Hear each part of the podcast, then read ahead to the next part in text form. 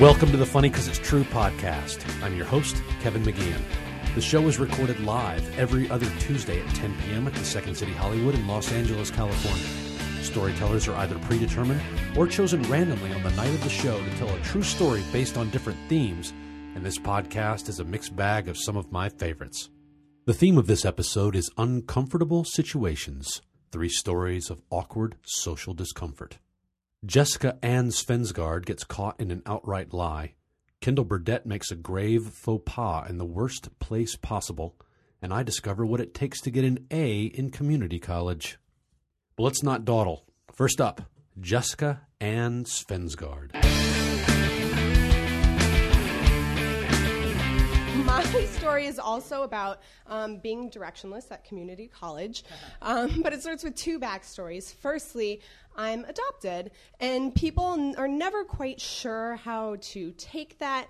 But the thing is, I was adopted when I was nine months old. I was never in an orphanage, I was never a foster kid, I never lived in a cupboard under the stairs. Um, my parents are my parents, although I still do have a relationship with my biological mother.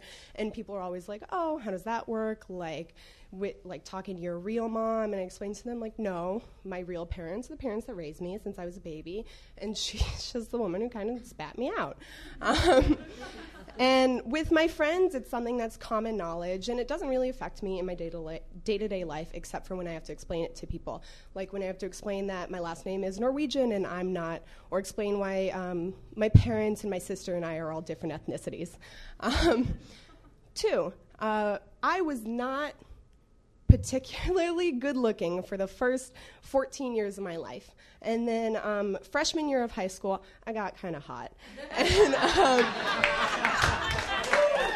uh, and the very first boy who looked at me, um, he was he was half Asian, half Jewish, and just a little bit chubby, which at the time was just everything I wanted out of life. Um, and, and just the the very first boy to want me, that was enough for me because we got together when I was 15 and we stayed together all throughout high school. Um, and so it came to be senior year, second semester, and um, he decided to go to USC because his family is rich. Um, and I, I decided to go to the Bay Area Community College because I just had not realized my potential yet. Um, and so we spent the summer together being happy go lucky teenage boyfriend girlfriend. And then at the end of the summer, we did the really smart thing and decided to stay together as we started new lives 400 miles apart. um, and I know it made my parents uncomfortable, it made his parents uncomfortable, it made all of our friends uncomfortable, and anyone who came in contact with us uncomfortable because everybody knew what we didn't, which is that it wasn't going to work out. Um, and so his first semester at USC, it went by pretty quick. Thanksgiving break happens, winter break happens, and I was visiting, you know, LA a lot, especially because I wanted to move down here eventually. Um, but second semester, two things happened. Firstly, I also was only taking two classes because, as it turns out, college wasn't for me. Um, one class was called Anthropology in Magic, Witchcraft, and Religion, in which. um, not once did we talk about Harry Potter. Um, I was severely disappointed. And my other class was a screenwriting class that I was genuinely interested in because it's the field I'm pursuing now. It's the only thing I really got out of my one year at um, crappy community college was that I really wanted to be a writer. And my teacher was a really cool guy named uh, Mr. Dildine. um, but he was he was very strict on writing deadlines. That was something he really wanted to instill in us. And so it got to the end of second semester, and so in, se- in second semester you have finals week, but then the week before finals, you have dead week. Um, and dead week is when you don't learn anything new, you just review everything you've already done. So then when you take finals, you're like good to go. And so at that point, I hadn't seen my boyfriend at the time in about two months, which when you're when you're a horny 18 year old is a long time. Um, and so I decided that in Dead Week, because I was already prepared for both of my finals, because there were only two of them, um, I would take a drive down to LA and see my boyfriend and then come back and take my finals. Um, and my final for the screenwriting class was a 20 page um, preview of a feature film that we'd been working on all semester, and I already had that written. So I was like, I'm cool. So um, the weekend before the week of finals, I drove down to LA. It was actually the first time my parents had let me make the drive by myself. And I spent the whole weekend with my boyfriend at USC, by which I mean his dorm at USC, because I wasn't allowed outside um, per my parents' request. And um, then I drove back Monday night and I get home and I'm settling in. It's really late. And I get on Facebook and I get a message from my friend Trevor. Another backstory Trevor and I went, you know, especially close, but we'd had a class together every year of high school and then every semester at community college. Um, and the only thing Trevor and I had in common was that we had like really dark senses of humor. So we could joke with each other about stuff. Like he always made fun of me for being adopted, and I always made fun of him for clearly being a mistake because his older brothers were 30 and 32 and he was 18. Um, and Trevor messaged me on Facebook and he's like, Where were you today? And I was like, I was just, I was driving back from LA. Um, he was like, You know that our final paper was due today. And I was like, I fucking didn't. Um, and he was like, Dildine a month ago said that the paper was due the week before finals, so he could give us feedback the next week. And I was like, I didn't know that. And so um, the next day, I went into Mr. Dildine with this excuse planted in my head. And I'd never used it in high school because in high school, your teachers always have access to your parents' email and phones. But I was like, this is the best excuse I've ever gotten. So I went into Mr. Dildine and I was like, Mr. Dildine, yesterday was my 19th birthday, and I fully intended to come into class and hand in my final. But my parents decided my 19th birthday was the day that they were going to tell me that I was adopted. Um, and um, I think I'm a pretty good actress because he bought it. Um, I freely, you guys can use this excuse whenever you want because it's foolproof. It's great. He bought it. Um, I gave him the paper that day. And so the next Monday, we all came into class and he was ready to give us feedback. And um, he was going through everybody's papers, talking to each student privately at his desk. And Trevor and I are joking around the back of the room. And he makes a really loud joke about, like, you're just sad because your real parents didn't love you. And normally I would think this was hilarious because that's just the kind of stuff we joke about. But Mr. Dillon, he made eye contact with me from across the room, and I was like, I. There was a moment that seemed like an hour in my mind, and I had no idea what to do. And the first thing that came to my mind is what I did, which is I slapped Trevor across the face and I ran out of the classroom. Um, and I got an A on my final and then I promptly, I promptly dropped out of community college, broke up with my boyfriend, and moved to Los Angeles.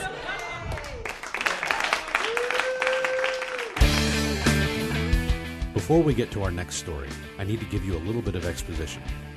Kendall and Tyson are best friends. They've known each other a very long time. Tyson dated a woman named Heather, and they got engaged. But then Tyson, questioning some things, broke off that engagement.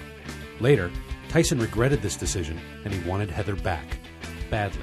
So he enlisted the help of his best friend and our storyteller, Kendall Burdett, to win back her heart. This is the story of how that went terribly wrong. Next up, Kendall Burdett. I'm almost there, man. I think I, I can win her back. I think I know I broke off the engagement. I think she wants me back. Okay, cool. So we'll get her back. He's like, listen, I need you to, I need you to be my wingman on on a thing. I'm like, okay, cool. He's like, I need you to come with me to a family thing that they're doing. Family thing that they were doing was a funeral of a, of a child in their family that they, there was a there was a very young child. Uh, uh, one of the sisters had a stillbirth, and they were having a funeral for the baby. He's like, you you have to come with me to this funeral. Funeral turns out to be one of those type of funerals that everyone's like, even though it's very sad, everyone's very uplifted and very like loving and, and giving. And it's like the, the, the spirit of love and happiness is there, even though it's a very tragic thing. So I say, yeah, all right, I'll, I'll go with you to this thing. So we go to the funeral. And he's like, he, at the end of the service, which was remarkably beautiful, in the midst of all of this turmoil, I say, all right, man, listen, I'm here with you. I need to go. He's like, well, come up to me, come up with me to say hello to the family so I can win back the, the respect of the family and I can win her back. I'm like, oh, oh, oh okay, fine. So we walk up. Now, this was an outdoor funeral. Um, this was in uh, the state of Utah. It was very damp, very, uh, it had been raining earlier the day before. So we walk up and he's saying he's giving his condolences and we're all hugging and we all know each other. Now the mother hates me and i can see it in her eyes that she hates me. It just has that like deadness in her eyes. And so that was gone and i didn't want to i didn't want to see anybody. I was there for my friend tyson whatever. So he goes up and he says he says all the things. And uh, and i'm i'm just trying to get out of there. I see a few people and uh, we're about to get out of there and uh, just as I'm about to go up and give my condolences to, to the mother and to the father, meaning the, the grandmother and the grandfather, right? That uh, here's what happens. So this woman in a wheelchair is kind of it's really crowded, and we're up right by where the here's the coffin, and here's the which was up above ground, and then here's the there's the hole here's the where the hole was in the ground covered with some material. So I'm there, and, Tyson's doing his thing, and I'm just trying not to be noticed. And then I take, I, I, I this woman in the wheelchair comes by, and I'm like, okay, go ahead, great, great grandma, whoever, and whatever. And then I take a, I take one step, and then if you've ever slipped, you know what it's like to fall and not be graceful about it. You fall down, and it's like sometimes you catch yourself and you get back up, and it's fine. And other times you fall down, and everyone knows that you're falling. I step, and the ground beneath my foot gives way. I'm like, I make a noise. I grab somebody. I don't know who I grabbed. I knock the flower off of a thing. This ground gives way, and I cough, coffin's safely over here. I, I fell into that grave.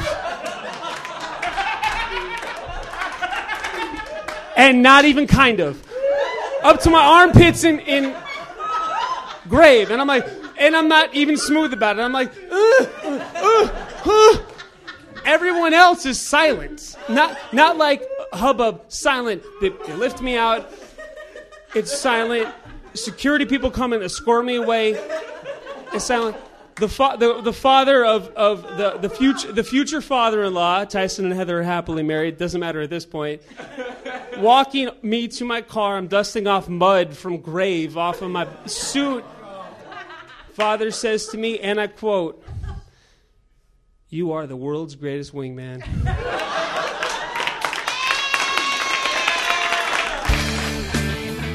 and finally, me, Kevin McGeehan.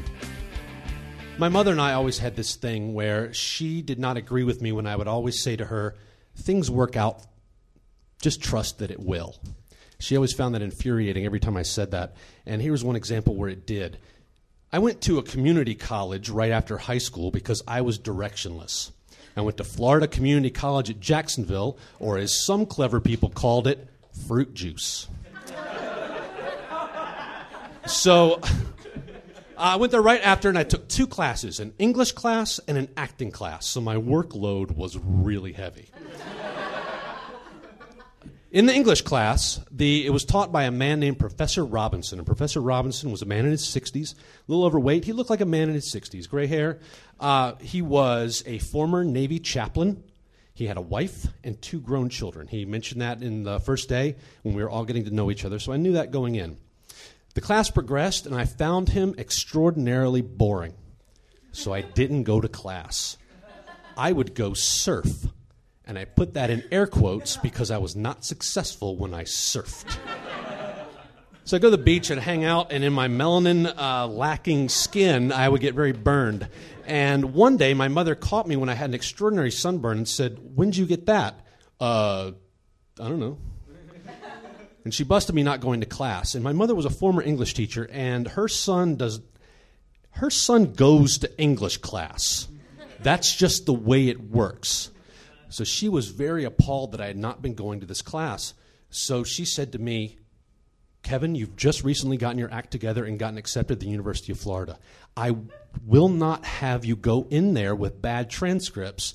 You need to go to Professor Robinson and tell him that you want extra credit and that that's it. That's what our deal is. Fine, I'll do it. So at the end of the term, I go and I stay after class. I say to Professor Robinson this pitch I just got accepted at the University of Florida, and I'm very, very excited. I want to go there with really good transcripts. Is there a way I could do some sort of extra credit, like write a paper or something like that, just to bump up my grade to an A? And he said, No, I'm sorry, I don't do that. That's not my policy. Fine. Okay, I tried. Then we began talking about what we had talked about that day in class. We have a scintillating conversation about it. And then he says, Are you walking out to the parking lot? And I say, Yes. He says, Oh, I'll walk with you. So we start walking out to the parking lot. Continuing to talk about what we had talked about that day in class. And then we get to the end of the sidewalk, about to enter the parking lot. And he says to me, Kevin, so this grade's kind of important to you, isn't it? And I say, Yeah, it is. And he looked me dead in the eye and he said, Well, I'd like to have sex with you.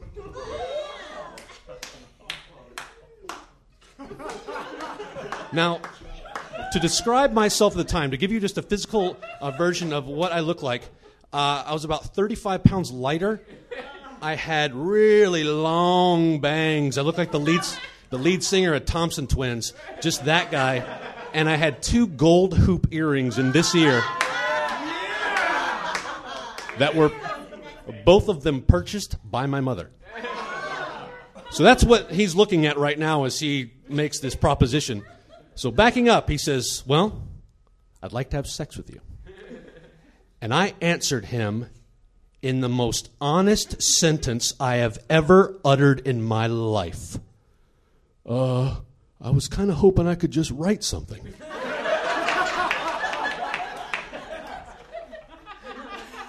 And he looked me dead in the eye and he said, Never tell anyone about this. And he walked away. And I stood there, frightened, not knowing what to do, questioning many things about myself. And I kept that promise to him for three minutes.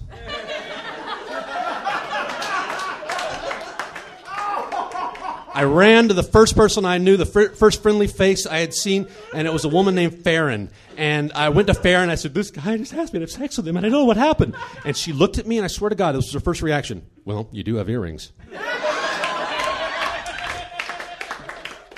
So that night, I didn't know what to do. I didn't know if I should tell my mother or not. I, it was very embarrassing.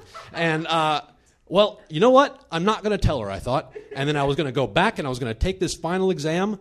And then when I did, there were two days you could take the final exam, a Tuesday or a Thursday. And I thought if I take it Thursday, everybody else is going to be there because no one's going to want to take it early. They're going to put it off the last minute. I go in, it's me and another girl, and she finishes 20 minutes before me. So I've got to walk up to his desk and hand him my paper. We smile at each other like we're old friends. And then I promptly leave.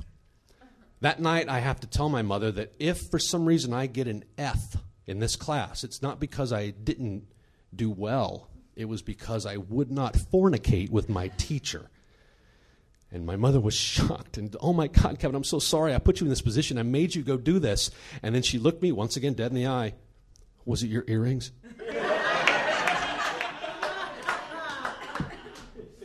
Three days later, I received my grades in the mail, and I got an A. And as I told her, things just have a way of working out.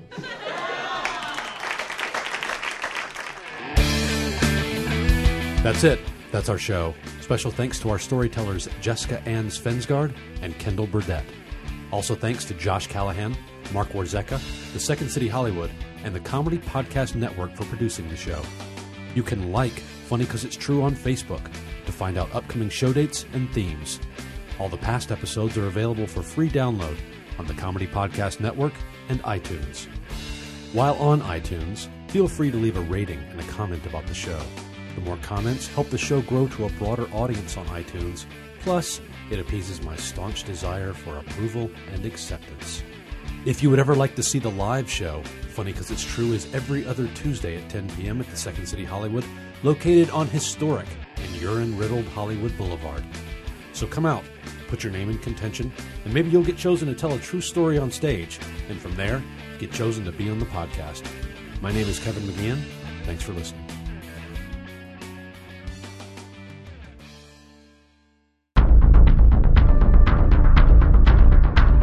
You have received this transmission from the Comedy Podcast Network. For more shows, visit comedypodcastnetwork.com.